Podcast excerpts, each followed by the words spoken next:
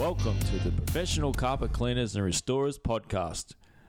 Your hosts are Phil McGurk and Scott McFadden.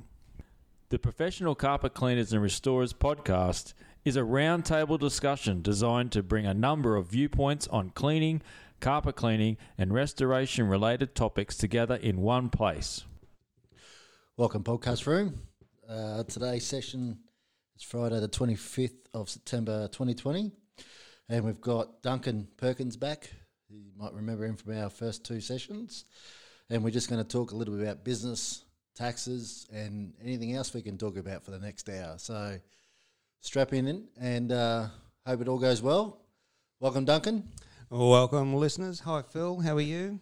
Good to have you back, mate. Good to have you back. So Good to be back. Full disclosure, um, Duncan is my financial advisor, also does our um, bookkeeping uh, services. So Duncan has a business called Tax Time Accounting. Uh, we will put those details up on our delivery services. But just so you know, he does bookkeeping, tax accounting, and also financial planning or tax planning.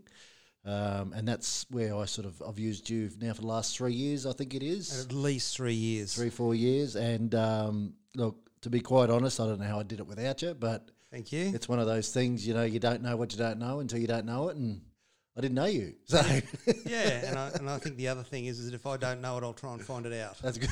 And if I still can't find it out, I'll make it up. no, no. so, so we just thought we'd have a chat about business. Um, obviously, what's going on. This is the the COVID time still. Um, but my questions were to start with was I had a few questions with Duncan, and um, the answers that were coming back were I'll have to look into that, which gave me a bit of a uh, a worry of. Or I didn't understand really what he was talking about. So I thought we'd delve into some of those questions I was asking him, and hopefully you might be able to describe or understand what they are. So, first of all, I'll, what I did ask him was um, starting in business in COVID times, and then coming out of COVID times. Like, there's a lot of business struggling right now. Um, they may have set up their business wrong. They're thinking about selling um, or buying out someone else's business, even buying equipment. So, they were the questions I was asking Duncan. So, we might just start off with a couple of those sort of things and right, see where yeah. it leads. Yeah, we'll have a chit chat about um, one of the most common questions we get is uh, what structure do I set up my business through? Should I set up a trust? Uh, should I set up a company? Should it just be a sole trader, uh, etc.? Yep. And it, uh, most common answer that we'll give, and you'll hear it a few times today, is it depends. um, and what we try and do is ask a lot of questions around where they're going, what they're looking to do, have they injected any money into the business.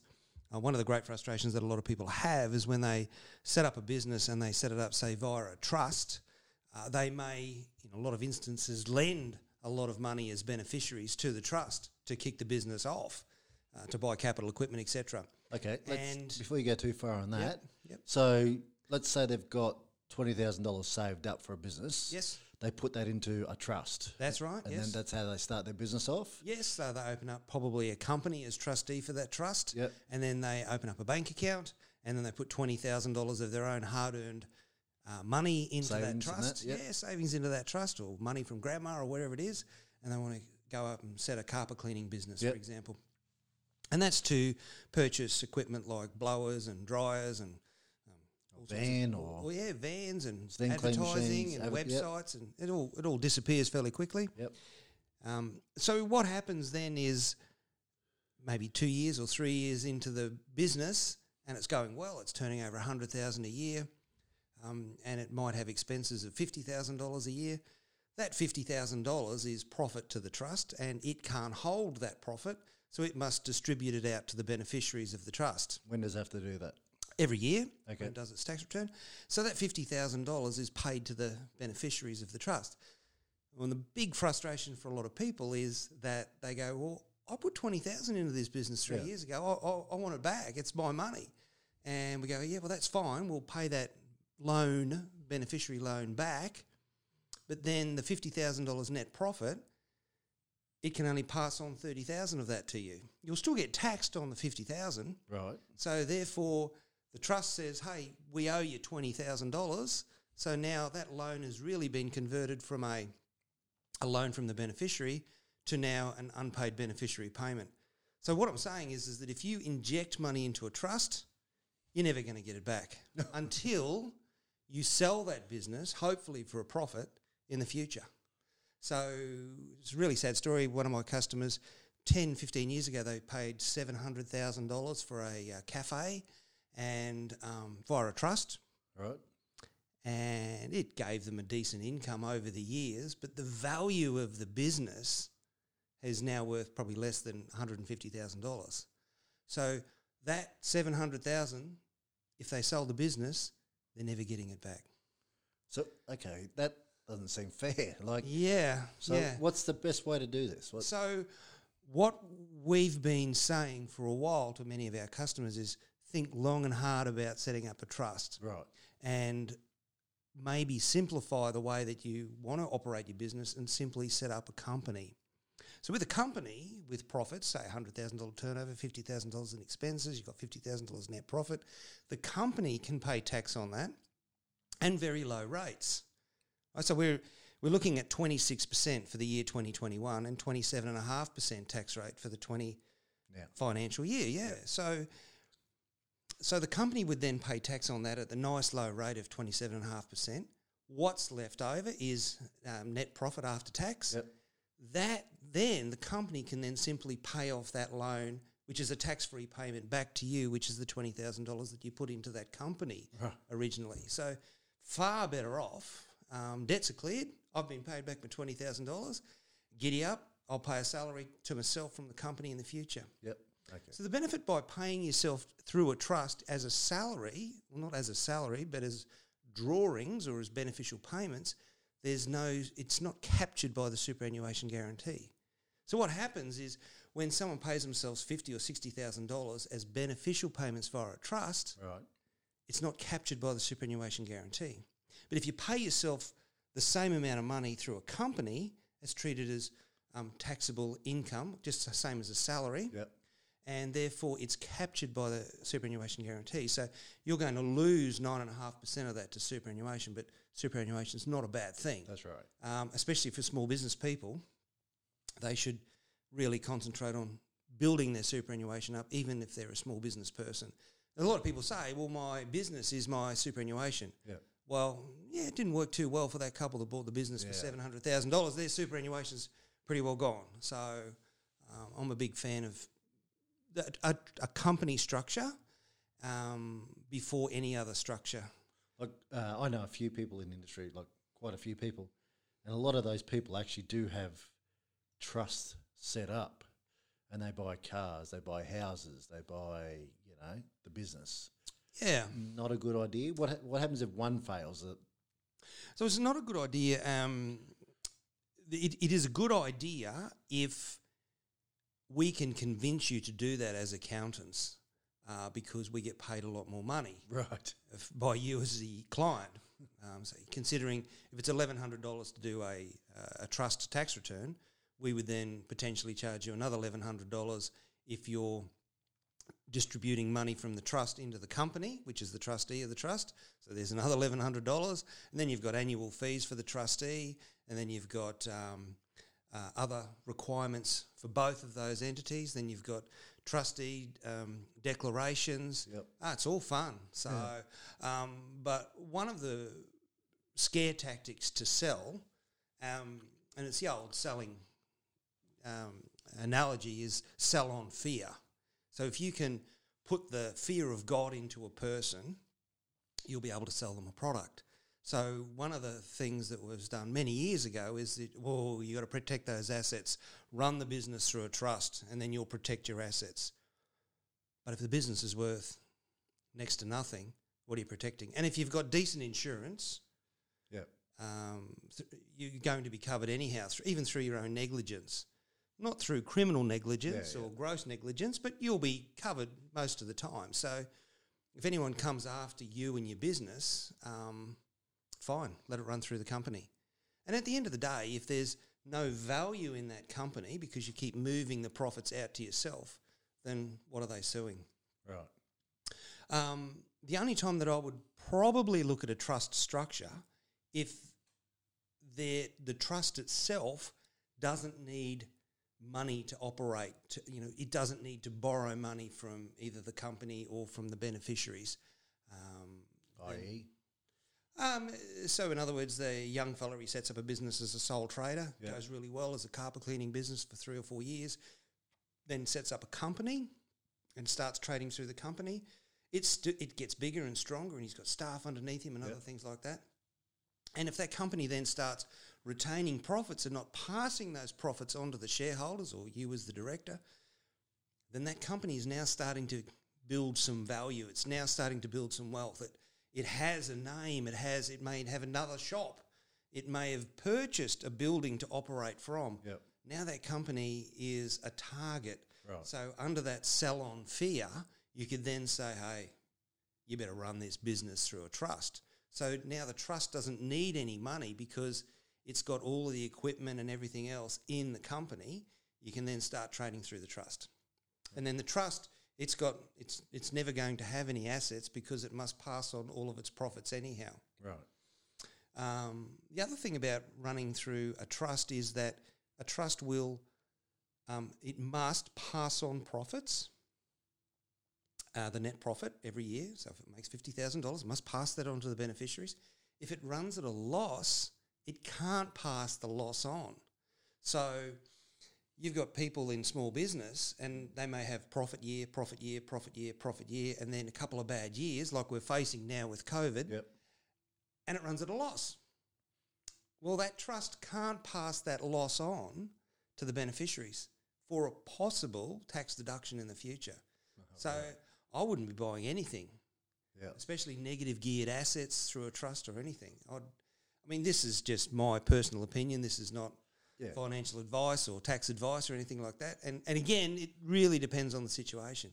Okay. Um, but the more complex that you make the structure, the harder it is to unwind in the future. Right. So if you're a sole trader, then Sole trader Harry Harry yeah. Smith, ABN one two three four five six. Um, what's that up to? Up, up to seventy five thousand dollars or something? oh well, you can register for GST at any time you like. Right. Um, but if you're turning over more than seventy-five thousand dollars in a, any given financial year, then yeah, you need to register for GST. But I usually recommend to people, hey, register for GST when you can. Yeah. Uh, otherwise, it's not really worth going into business. Yeah. You, It's a job. you, yeah, well, it's not even a job. It's it's probably more of a headache, really. um, yeah, yeah. It's just selling coconuts at the local market or something like that. Then, um, yeah, probably be a sole trader. It's, Yeah. it's more of a hobby, isn't it? It's, it's it's not going to grow into anything that's half decent. So, register yourself for GST and Yeah. uh, you know, have some faith in yourself. Yeah. Take the three point shot. When, Well, uh, it comes your well, way. what's the benefits then of um, you know like if you if you're a sole trader over a company sort of thing? If you wanted to stay small, it'd be just beneficial, just the but you don't get any tax credits or it's it's it's. Um, I can't, I can't see too many benefits. okay, It's it's cheap um, to set up because if you're a sole trader and you're turning over, let's say sixty five thousand a year, Yeah. but you only have fifteen thousand dollars in expenses, um, so it's a it's a tight grand, little business, yeah. So you're making fifty thousand. You'll personally be taxed on that. Okay, so you still get taxed, You'll still get taxed, and you'll get taxed at your personal rates. right? So that would be lower, a lower tax rate than say operating your business through a company Company, yep, right? But if you were operating through a company and there's a fifty thousand dollar net profit, you simply pass that fifty thousand dollars down to yourself, and pay that. and you, you'll be taxed on the same rates. right. So, um, but by doing it through the company, you'd have to. The company has to pay superannuation. Right. Whereas if you're running as a sole trader, it's again, it's like the trust, no superannuation requirement on that. On that. Okay. But again, if someone's a sole trader, and I've seen it so many times, fifty thousand a year, fifty thousand a year, fifty thousand a year, a little bit of cash in the back pocket, obviously, um, or not? or not, or not. I believe that may happen, but maybe not in this country. But um, yeah, so what happens is this man or woman they get to fifty-five years of age, and you see it really a lot in people that where they have to push heavy machines or Right. lift heavy things. Yeah. They can't do it at 55. and if they're a small trade, small sole trader and got no superannuation, How do you sell that then too? how do you sell it? It's yeah, it's not worth a pinch of poop. Yeah, so this is a it's it's a real problem. It really, it really does sound like that. Look, um, and this, we'll come back to this all the time. It's it's a matter of setting it up right at the start, but Yep. it's also forward planning. Yeah, so You know, it's um, forward planning, um, and th- this is a, this is a, something in regards to COVID again. In that um, we've got people that are talking to us and saying, "Oh, I think I would qualify for the JobKeeper, yep. um, but I've only gotten around to talking to you about it now." Uh, it's hard to apply Okay. for something that was being paid out in uh, April, May Right. to So there's no back pay or it's a hard job. Right. It's a hard job to get that um, job seeker payment. We've we've had a couple of clients in that position, and Yep. we've been lucky enough to put a case to the ATO, and they've and they've the, the, the box has been ticked with the, the green the green tick, but yep. Getting not- harder. yeah, yeah, and and moving forward too. I mean, they're reducing the amount of the JobKeeper.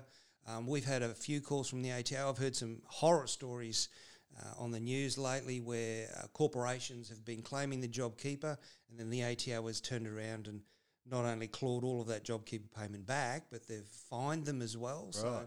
Wow. and I, and I think you'll see and hear a lot of horror stories over the next uh, eight to twelve months where Okay. the ATO will be clawing their back. Also, in regards to the ten thousand dollars and the superannuation, Yeah, I was going to ask that. What uh, yeah, what are you what are you seeing with that at the moment? um, uh, jet ski sales are going very well. Yeah. Um, can't buy can't buy um, motorbikes at the moment. Motorbikes, are, motorbikes are going out. Yeah.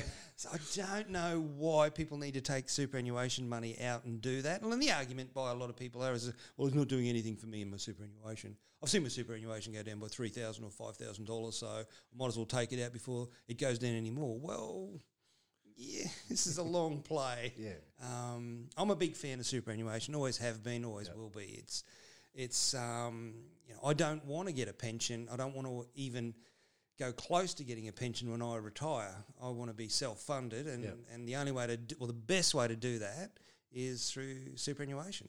Um, huge tax benefits Yep. for it now. Um, What, what sort of losses? Like someone took out ten thousand dollars in April or whenever it was. Yeah. What sort of losses are they realistically? Oh, a 35 year old. Let's say 35 year old takes $10,000 out now. You could be looking at um, their superannuation being 100 or maybe even $200,000 less than what it would have been. For a Just 10,000. 10,000 bucks. Yeah, right. Okay. Because I mean, that $10,000, if it's doubling in value every seven years, it's now $20,000 in seven years' time. Yeah, yeah. So uh, seven, if it's earnings only 7%, but some superannuation funds are doing 12, 13, some years they're doing 20%. Right. So what the hell have you missed out on? Um, how long does a jet ski last? And how many times do you use it? I don't know. Go and bloody hire one.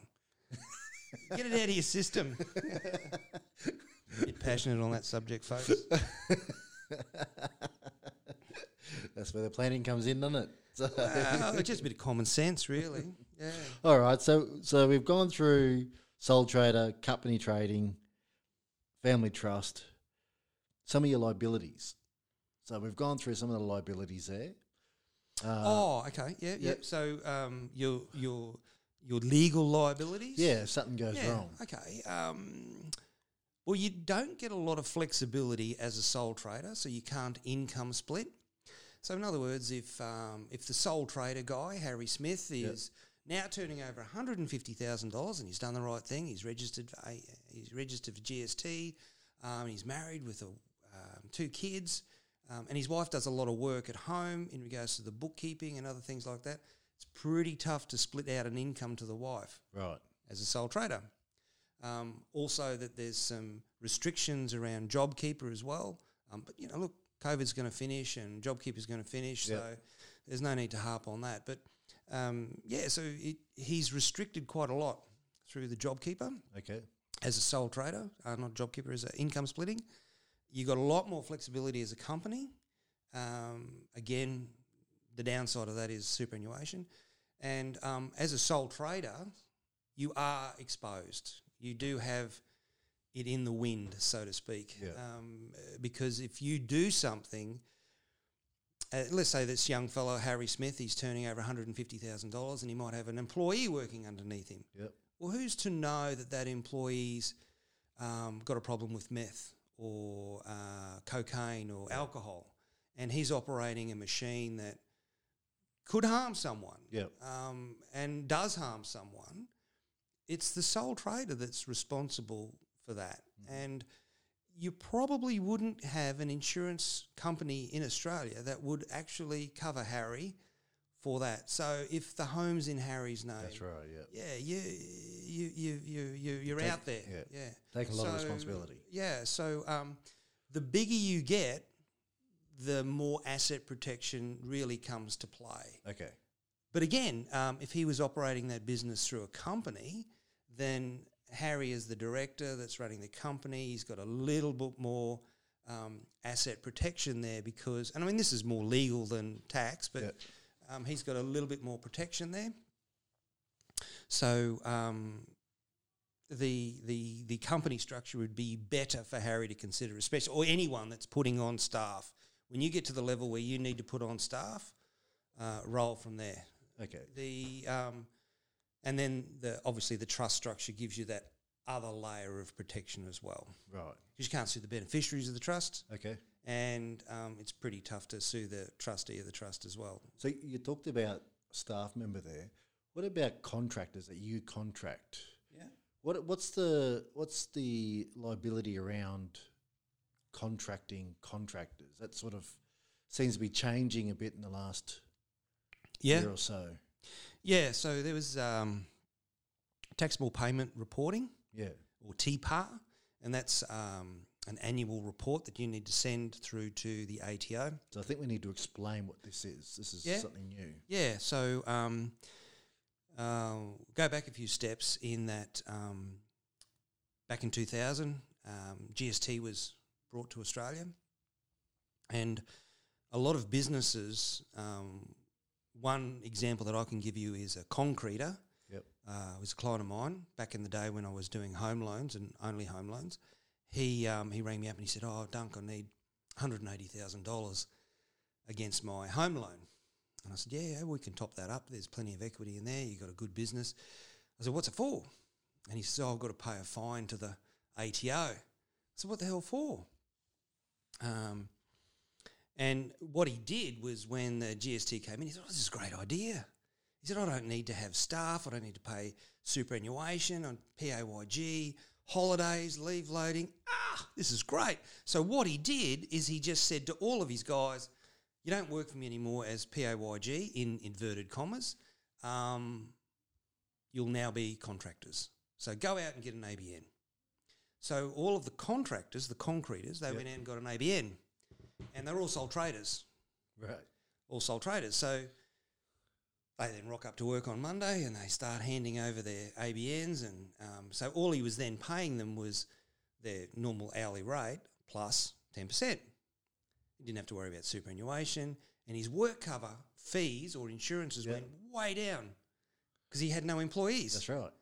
So his payroll went great. This is going down, and uh, after about uh, eighteen months uh, or so, uh, with a payroll of oh gee, I can't remember what his payroll would have been, but it would have been would have been decent, a couple of hundred thousand dollars, I'd say. Yep.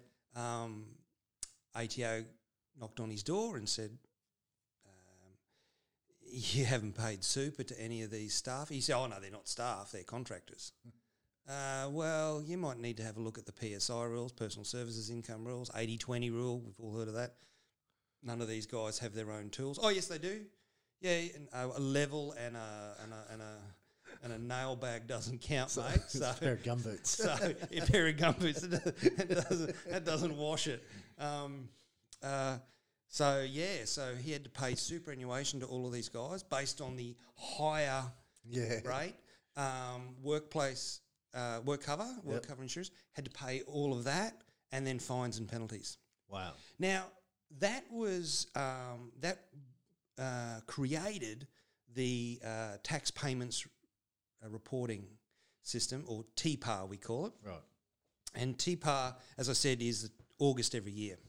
Okay. And that was really brought in in the building trade because it was rife in the building trade. Yep. So, and you can imagine if you're a builder and you've got a couple of good jobs on, you need the staff, Yep. and then the jobs drop off and you don't need the staff, and you go, oh man, I have to pay holiday pay, sick pay. So, bugger it, I'll just put these guys on ABN. And um, so it became a real problem, and that's why they brought out TPAR. Well, it's now extended into the cleaning industry. right. Um, so that's listen up, people. um, uh, courier business, Yep. road freight, um, IT services, and it's extended out into security services as well. It, it will possibly go out across the board to most employers Right. over time. And what it is, is the TPAR is you as the uh, main company, let's say it's ABC Cleaning, you need to report to the ATO all contractors that you paid money to through the year. And how's that done? Is that done via your accountant package, or how's that all done? Uh, so um, systems like Xero or MYOB, um, they would be able to build out a or push out a TPAR report, um, probably as simple as uh, a BAS. Um, okay. yeah, accountant, bookkeeper, um, you do it yourself. Um, and then, so what happens is uh, you may have paid 12 contractors through the year, Yep. um, a couple of hundred thousand dollars. That every single ABN is reported to the ATO. Right. And what they look for is two things. One is, is that ABN registered for GST? And when that contractor, ABC Cleaning, when they paid that, did it have GST or did it? Right. So one problem there is if you've got a sole trader that didn't register for GST, but you've been paying them GST, you've got a real problem. Okay. Um, because as the contractor, ABC Cleaning, they need to hold back 50% of that payment if it's got GST on it, but it's not registered for GST. Another whole kettle of fish there. okay. Yep. Um, so this anyway, this is a growing problem, it, and it really needs to be. Anyone that's listening really needs to um, be very sharp on this because um, what'll happen is the ABN holder Yep. that's receiving the money from ABC Cleaning is not contacted by the ATO. Okay. It's, But, it, it's but it all- ABC Cleaning. It has to be all cross-referenced, but surely off their tax returns and Yeah, so what they do is they have a look, they check out who that ABN is. Oh, that's Harry Smith, for example. Yeah. Um, right, okay, so Harry hasn't done a tax return. He, um, we'll check him out, have a look, and they'll go through his numbers. Yeah, yeah. And they'll go, well, he got 99% of his income to that one ABN came from one other ABN, which was. ABC. Oh, here we go. It's easy enough for them to, yeah, to yeah. pick it up.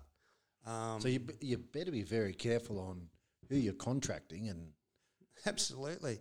So, so as an what what we're saying is we've got a lot of clients that are in the uh, road transport, long haul long Yep. haul drivers. Um, you know, they drive from here to Perth and Darwin and back Yep. again. And, um, they're away for 300, you know, 300 days of the year. They're basically sleeping in the in the cabin of their truck, and um, they don't own the truck. They don't own the ropes. They don't own the jackhammer. They don't own any. Uh, they don't even own the fridge probably in the truck. So Yeah. you'd literally say that they're wage earners. wage earners, PAYG, right? Yep.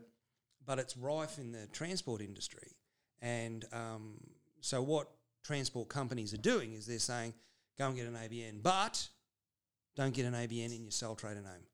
Go and set up a company. Now, by setting up a company, as I was saying before, is that when you pay income to yourself as the owner of a company that's contracting to XYZ Freight or ABC Cleaning, when you pay yourself, when, when that company receives money, the only way that it can pay it to you legitimately is and uh, get ca- as PAYG basically. So it will get captured by the superannuation system. Right. So ABC Cleaning and ABC XYZ Freight are basically paying that employee, for want of another word, um, an, an income that will at least put money into superannuation for that person. so But- as, a, as, a, as an ABN sole trader, like Harry, the so ABN sole trader with um, XYZ Cleaning, he's receiving money. When he pays that money to himself, Harry's not going to have to pay any money to superannuation. Whereas at least under this structure, Yeah. the ATO is kind of going, oh well, how do you to how are you to know as a road freight transport business that you're paying this driver um, of a truck that he possibly doesn't drive or that company doesn't possibly drive for someone else Yeah. or has a number of employees underneath it? You're not to know. I mean, you may not know this answer, but they the company paying the um, sole trader or the other company to provide that service Yep. would still have to fall under the Australian guidelines of minimum wage and all that type of stuff. But surely, so they couldn't just pay another company, let's say a truck driver, twenty five dollars an hour, and then he's got to pay his own super and Well, no. I, I, I've seen some fairly low payments to these guys, especially in the uh, courier business. yeah, Um, I've seen a number of people come in from um, different countries and they want to set up a company. well, that's what we see with the cleaners, the Yeah. bond cleaners especially. Yeah. um, that's how they get treated. Yeah. So, what's their ramification? Well, it's probably more of a question for your em- employment lawyers Okay, yeah. or, or I, look, I didn't want to put you on the spot, but I did. guys. Yeah, yeah, yeah. No, that's that's fine. Yeah. As I said, if I don't know it, I'll make it up. Yeah, but So- not on that one. yeah, I, I think it's like anything. Um, you'll get away with it for as long as you can, but when you're found out, it's a very expensive exercise right. for you. Yeah. Um, you know, so so um, when businesses businesses have done a lot of things wrong for a lot a long time yeah, um, externally and internally. What I mean by externally is the people that they deal with that they've got to pay to get their things done, but internally as well. So, and that's possibly internal fraud. Um, the people that work for them, the business owners rely on people within their firm to do the right thing, Yeah. and then they find out two years later they've been totally wrong. Well, you as the business owner, you're responsible for it at the end of the day. right, so yeah. you've got to wear it. Um, we were done with a ten thousand dollar fraud twelve months ago. Well, at the end of the day, I I wore it. that, that came out of my back pocket. Um, even though the staff member that initiated it, well, it's too bad. They they still get their pay every week. So exactly right. Yeah, I suppose as any business owner, uh, owner, you you really need to be across of what's going on. At least do a little spot audit on, on every hundred transactions that go through your business. Look Yeah. at ten of them at least, or twenty of them. Um, you'll get a fairly good idea that there's some sort of a pattern going right or wrong. Uh, hopefully, right. Um, yeah, but um, no, there's some. Um, so this is a big space. I'd, I'd really like everyone to um, focus in on that because. Um, I mean, that that's very interesting. That every August you have to send that through. yeah, So, to uh, keep your books up to date. absolutely. Yeah. But uh, I mean, it just it just shows you that you really like for our company before any we put any contract on. There's a WHS. There's all these sorts of things that go on, but I don't think that's a question that we ask of how much of a percentage of the work do they get themselves. But Well, get them to set up Yeah. a company. Company, full stop. Like Yeah. I would not be, No I sole would not be traders. contra- contracting a sole trader. yeah, And going back to the trust story, yeah, a trust is not subject to ca- um, superannuation Superannu- guarantee. So if you're paying to an ABN contractor that has a trust, you're opening yourself up to Yeah. a can of worms there as well.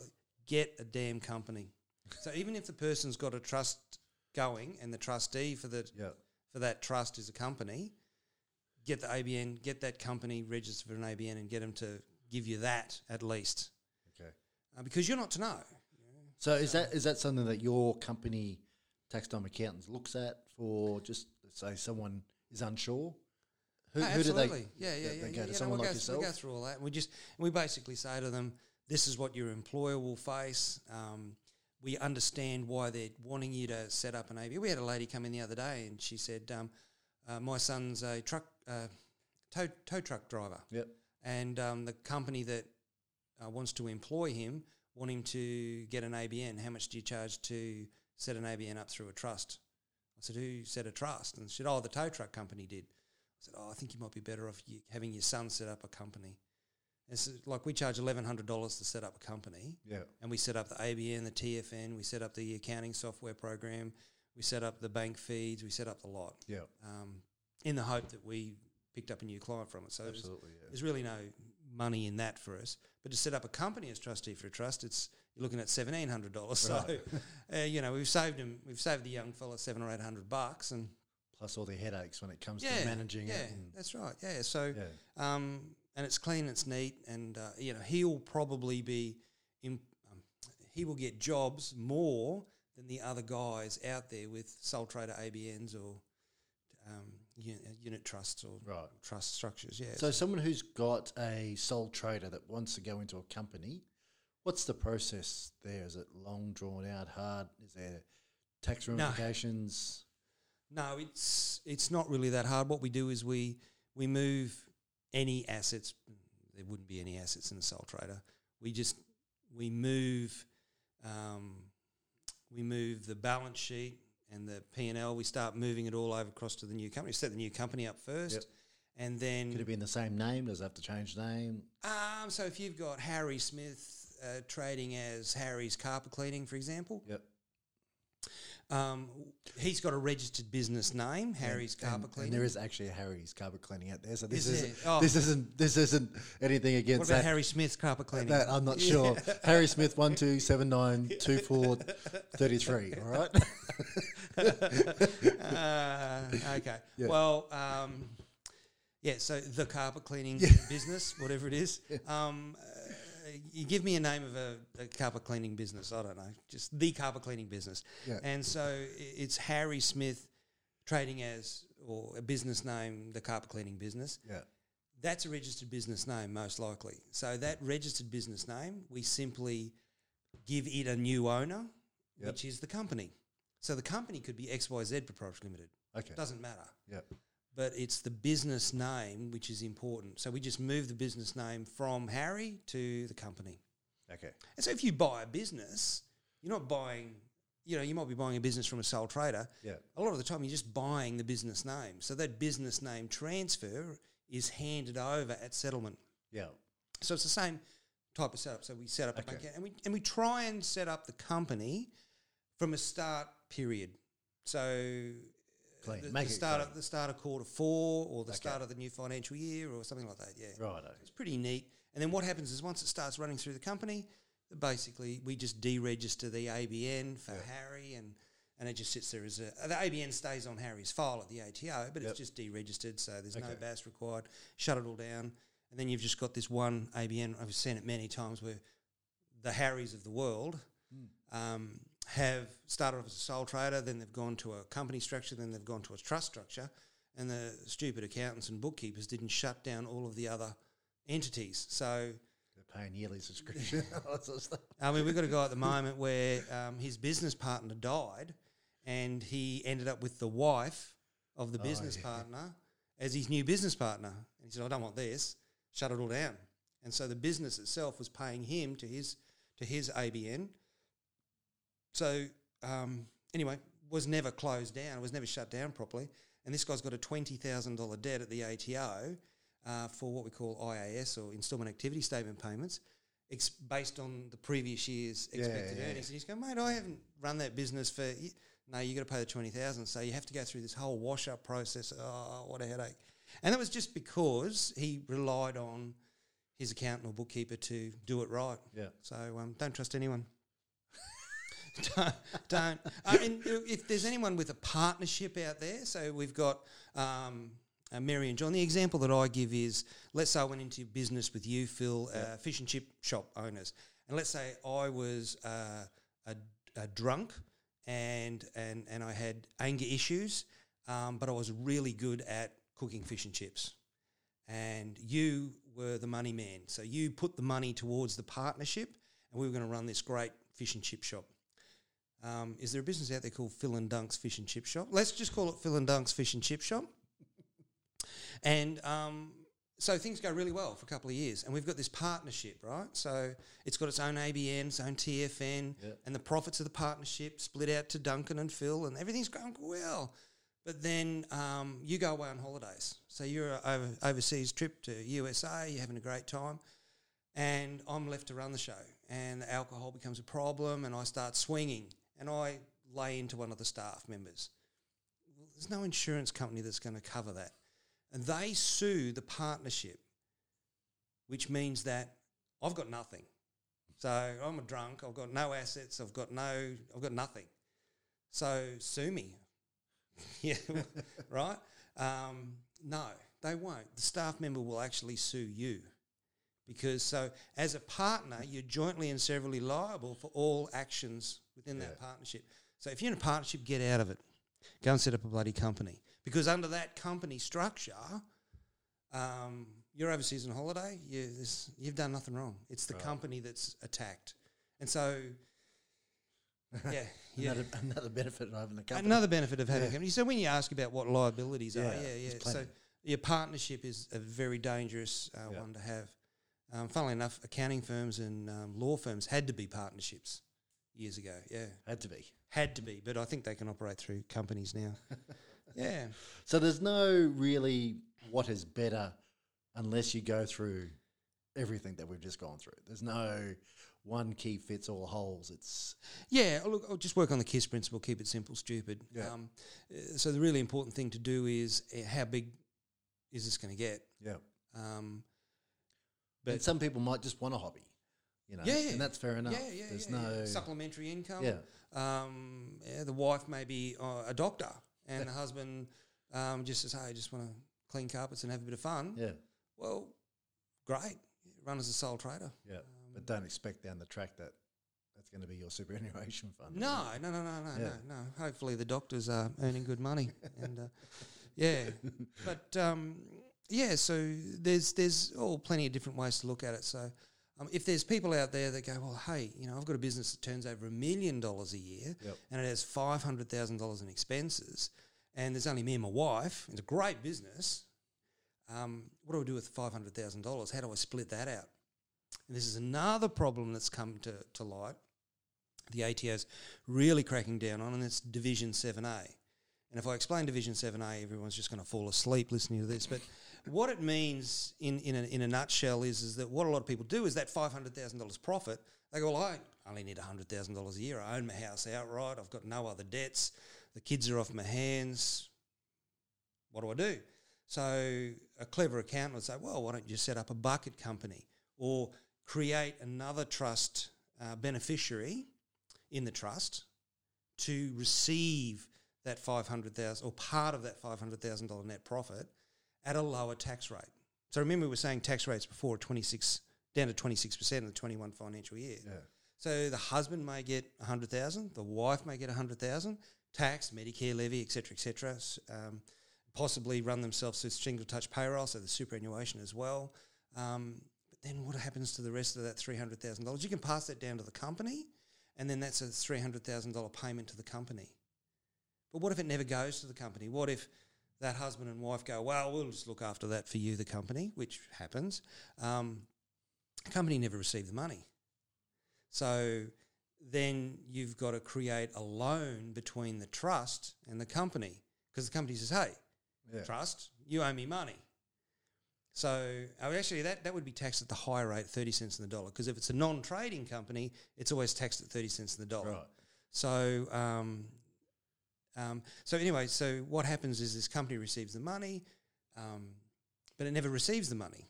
So it, it ends up with this loan. So this you got to have a Div Seven A loan, and so oh, it's a it's a So there's ninety grand gone straight away three hundred, I suppose. Is that what you're saying? Or well, there's ninety thousand gone, but I mean, if it went down to the husband and wife, that three hundred thousand, then you, you've got Division Two Nine Three tax, you've got a higher Medicare levy, you've got all sorts of headaches. So it's great to pass it on to the company, Yeah. but pass it to the company, and then the company then passes it on to the husband and wife Right. as fully franked dividends. So it it it is very very sexy, but it can get very very messy as well. so yeah, you just got to be careful with that. and what happens if you sh- shut the business down the next year? What happens with If you show if you've spent all that money?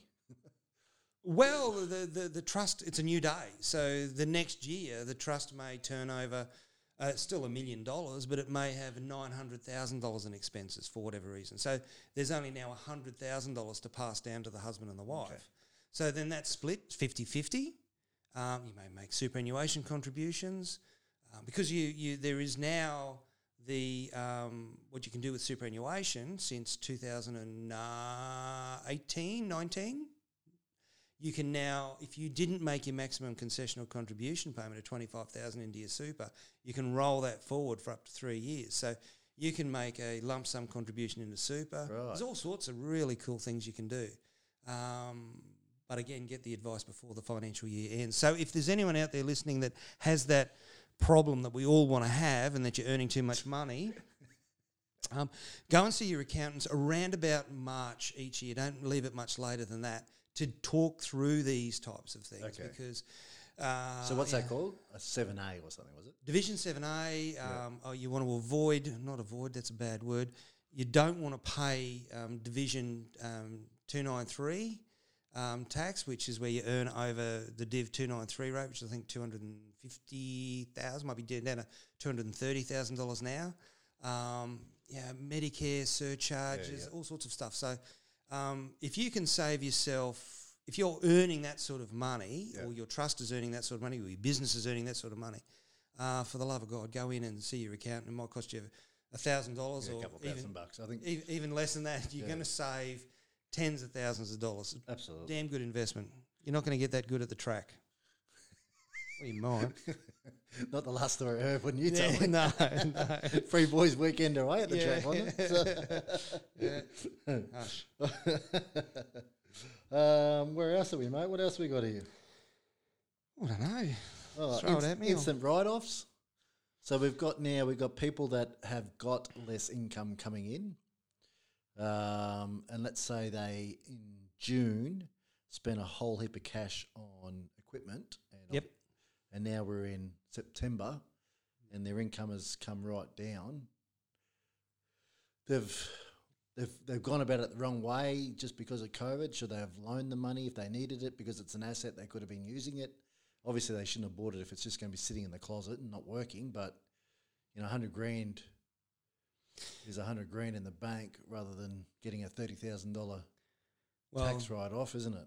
Yeah, so I think where you're going is that um, there's a couple of questions here that sort of fold into each other. One is if they did that in a normal year where you don't have COVID, Yeah, um, they've most likely planned for it, Phil. So they've any half decent business would have some type of planning going on. So they go right. Oh well, this year we're going to market this amount. We're going to call this amount of people. We're going to follow up this. We're going to do this. This is our new plan. This is where we're going to go, and then that will turn over X amount of dollars. And we believe that our fixed costs are going to be X amount, and our um, you know, variable costs will be so much. And they do all the numbers on management accounting, and they and they'll run through the numbers before that financial year ends. So they they know. it's a good story, Duncan. Yeah, yeah, it it's a great story. Sounds great, straight out of the textbook. That one. And uh, so, what what normally happens in a normal year where you don't have a pandemic and all Yeah. sorts of crazy things going on, you account for that, and um, and that's why this hundred and fifty thousand dollar instant asset write off has has been extended out to December this year. So Right. um, you can you can go and buy that equipment and capital equipment that you need. Hopefully, um, We're playing it forward to Yeah. Hopefully, going good to get years in the storms for the restorers and Yeah, storms and um, businesses open up and, and, um, for the carpet cleaners and yeah, and I think I think it will. Cleaners and this is a very very this is a blip on the radar if you have a look at over the last twenty years or thirty years. It's it's uh, yeah, and I, I love small businesses. I think they're a great investment. They're, the great thing about a small business investment is, is that you control uh, a lot of what goes on in that business. You can control a lot of it. If you go and invest in a in a bank or shares or stocks or even in the housing market, you don't really control that market. Yeah. You've got no control over that market. Let's be honest, especially when you have an event like yeah. the pandemic. So um, I think it's more- just again, it's one of those things that if you don't get the advice and you try to do this yourself, yeah, and and the guy you're trying to get the advice off doesn't understand all the pros and cons as well, yeah, and yeah, your business and and the business we're in. Yeah, problems with accountants, um, and I'm one of those, is that um, we will the worst words in our language is yes or no. So if if a client says, "Hey, can I write this off?" they're going to say yes or no. Whereas, as accountants, what we should be getting into the habit of is, because I'm an old bank Johnny, um, of this is ingrained in me, is to say, well, why are you asking that question? And I think if you ask why a little bit more, you'll, you'll actually be able to answer the question better than just saying, oh, yeah, you can, or no, you can't. What's the next question you got for me? You know? And um, opening up the client is so a lot of clients don't want to look stupid either. So they go, "Can I do this?" And they go, "Yeah, you can." I don't want to ask another question because I look like an idiot when I just ask that question. But if you start opening the client up, it, it um, works a lot better. You know? Yeah. Dale Carnegie understand someone before you try and get them to understand you. So Yeah, and that, and that's what I've looked for in a any bus in any business person, coach, financial advisor. yeah, I mean, it's just it's common sense to do that. I think, but unfortunately, a lot of people are closed up, and uh, they feel that they can't ask those questions. So, whether it's with you, Duncan, or anybody else, wherever you got out there, make sure that you do ask those questions because they are, it is trying times at the moment, and um, you don't want to get bad financial advice right now after everything's gone through as well. So, well, it's always their fault. yeah, You know, if we if we give if we give bad tax advice, yeah, at the end of the day, you signed off on it. yeah. So uh, not my problem. It's yours. Yeah, and that and that again, that, that lies another problem too because, like, I don't know all this stuff. You know, like, I'm a business owner, Yeah. and you go to get advice, Yeah. Yeah. and at the end of the day, it's Yeah, it's I mean, crazy. And this So- is this is sarcasm, folks. So if anyone out there doesn't get sarcasm, I'm not being serious here, but um, But again, I think it's still good advice to have a chat to a couple people. Like, don't just take the advice of one person yeah. because just what you just said then, they might just say yes. Well, they will. I mean, one of the The- first questions that you asked me when I walked in today was, um, uh, "What's classed as a small business?" I Yeah. think, or was it something? Yeah, you- yeah. What is classed as a small business? Yeah, and it. Yeah, what are the what are the? Um, and I said, well, it depends. It- Five million, fifty million, five hundred yeah, million. Yeah, and, and it, but it really depends. It depends on if you're talking to me about. Are you selling an asset? Is that why you're asking? What you do you want to know what the thresholds are? Are you talking about capital gains tax? Uh, what structure is that in? So there's a lot more comes from that one simple question. Yeah. Um, and th- or are you talking about depreciation? So are you are you trying to find out if you can depreciate up to one hundred and fifty thousand dollars? You qu- qu- seeing if you qualify as a small business so that you can come in up into that threshold, or um, if I'm a small business, what are my tax rates? Yeah. Because my tax rates are lower as a small business than they are if I'm a Oh, that, uh, I just want to get as many advantages as possible. yeah. So- yeah, yeah, yeah. But again, um, But then it's up to that other person to figure out what you're actually asking. Yeah, yeah, yeah, yeah. Where are you going with this? That's Yeah, right. so, yeah. Um, and I, I doubt very much, ever, um, that I would um, ever get a, a, a client ask me, "What are you asking all those personal questions for?" Don't right? They go, Yeah. "Yeah, you keep them coming." Right. so I mean, I say to my staff all the time. I say, I, say, just say to them, um, "What's their? Do they have a home?" Oh, I don't know. It's it's not part of their tax return. I go, well, it might be. well, why would it be? They live in their home. Yeah, but do they have a mortgage on that? Yeah. Yeah, they might have a mortgage, but it's not tax deductible, so it's not my problem, Are boss. they working from home right now? Well, apart from that, but a lot of people, small business, and you yourself have done it, I'm Yeah. sure, is that you've gone, well, got a home loan of $100,000, got a limit at $200,000, got a house worth a million bucks, and I want to inject some money into this business. So I'll drag it against my home loan and I'll put it into this business. Mm-hmm. So if you don't ask the question, That's right.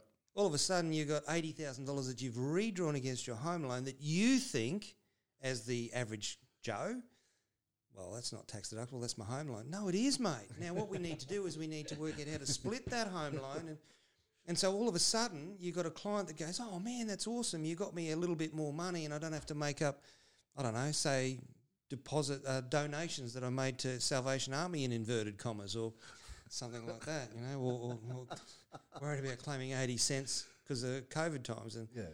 it's just, there's so much more that you can get out of asking decent questions and, and really forcing your accountant to open you up. So, Yeah. Um, tell them your blood type. Tell them your favourite country and western song. You never know; something might come from That's it. right, So- absolutely. and if it doesn't, they just might laugh at, you, laugh at your taste of music. So that's all right. Mate, uh, we've got to wrap it up, unfortunately. We again, will. Again, that's the uh, the hour gone quickly, Gone. and Really? yeah, That- Holy smokes! yeah, we're, we're 55 minutes in. Jeez, I don't know anything that I So- last an hour at. I really don't. Not even golf, folks. yeah, I, I, I give up golf before an hour's up. I certainly crack a beer before an That's hour's up on the golf course. That's for sure. Yeah. So, We're done. Wrap it but up. uh, mate, look a- again. Look, if we can take some takeaways from today, it um, look you're not alone, guys. Like just get out there and ask these questions. We're, we're doing it hard. My business, same thing, is doing it very hard at the moment. Um, there's a lot of things in there that I wasn't aware of. This TPAR report, um, like I think our Xero does that anyway, but we want to make sure that's getting done properly. Uh, and th- there's a whole bunch of information in there, guys. So, look, I'll, I'll put Duncan's details in there. Please reach out. He's always available, um, normally via emails. So I make sure I put that in there, and he can get back to you. But it's that uh, that time to actually sit down and talk to people like Duncan, financial advisors, tax advisors, well, business. yeah. So you said that before. I'm, I'm actually not a financial planner anymore. I- Right. I walked away from that a couple of years ago through the Royal Commission. I just said, well, bugger this. This is just a joke. No, it, it's it's. We could talk another hour on that. I'll tell you, but it, it's an absolute mess. The financial planning area. So, and I'm just so busy with accounting now. So Yeah. I'm just full on 100 percent. So tax advice. Tax tax planning, tax yeah. Um, I do have a number of financial planners that I, I work very close with. So um, buy sell agreements and other things like that, which is really important. We could probably talk about that another day if you Yeah. want. Um, so yeah, so but uh, I don't give financial advice. I just explain, I suppose. I explain financial ad- advice in concepts to people Yep. and tax concepts and tax planning to people. And if if you take it, you take it. If you don't, you don't. Um, no But you also you also know a lot of people in the in the game absolutely too that you can yeah, defer yeah, and absolutely yeah, and move on at that. Yeah. So that works out really well too. So look, thank you very much, Duncan. Much appreciated My pleasure, Phil. And um, we'll catch you on the next one. See I'm you on sure. the golf course. By assessing this podcast, I acknowledge that the Professional Carpet Cleaners and Restorers podcast makes no warranty, guarantee, or representation as to the accuracy or sufficiency of the information featured in this podcast. The information, opinions, and recommendations presented in this podcast are for general information only, and any reliance on the information provided in this podcast is done at your own risk. This podcast should not be considered professional advice. Unless specifically stated otherwise, the Professional Carpet Cleaners and Restorers podcast does not endorse, approve, recommend, or certify any information, product, process, or surface, or organisation presented or mentioned in this podcast. And information from this podcast should not be referenced in any way to imply such approval or endorsement. The third party materials or content of any third party site referenced in these podcasts do not necessarily reflect the opinions, standards, or policies of the Professional Carpet Cleaners and Restorers podcast. The Professional Carpet Cleaners and Restorers podcast assumes no responsibility or liability for the accuracy or completeness of the content contained in third party materials or on third party sites referenced in this podcast, or the compliance with applicable laws of such materials and or links referenced herein. Moreover, the Professional Carpet Cleaners and Restorers podcast makes no warranty that this podcast or the server that makes it available is free of viruses, worms, or other elemental codes that manifest contaminating or destructing uh, properties. The Professional Carpet Cleaners and Restorers podcast expressly disclaims any and all liability or responsibility for any direct, indirect, incidental, special, consequential, or other damages arising of any individual's use of, reference to, reliance on, or inability to use this podcast or the information presented in this podcast.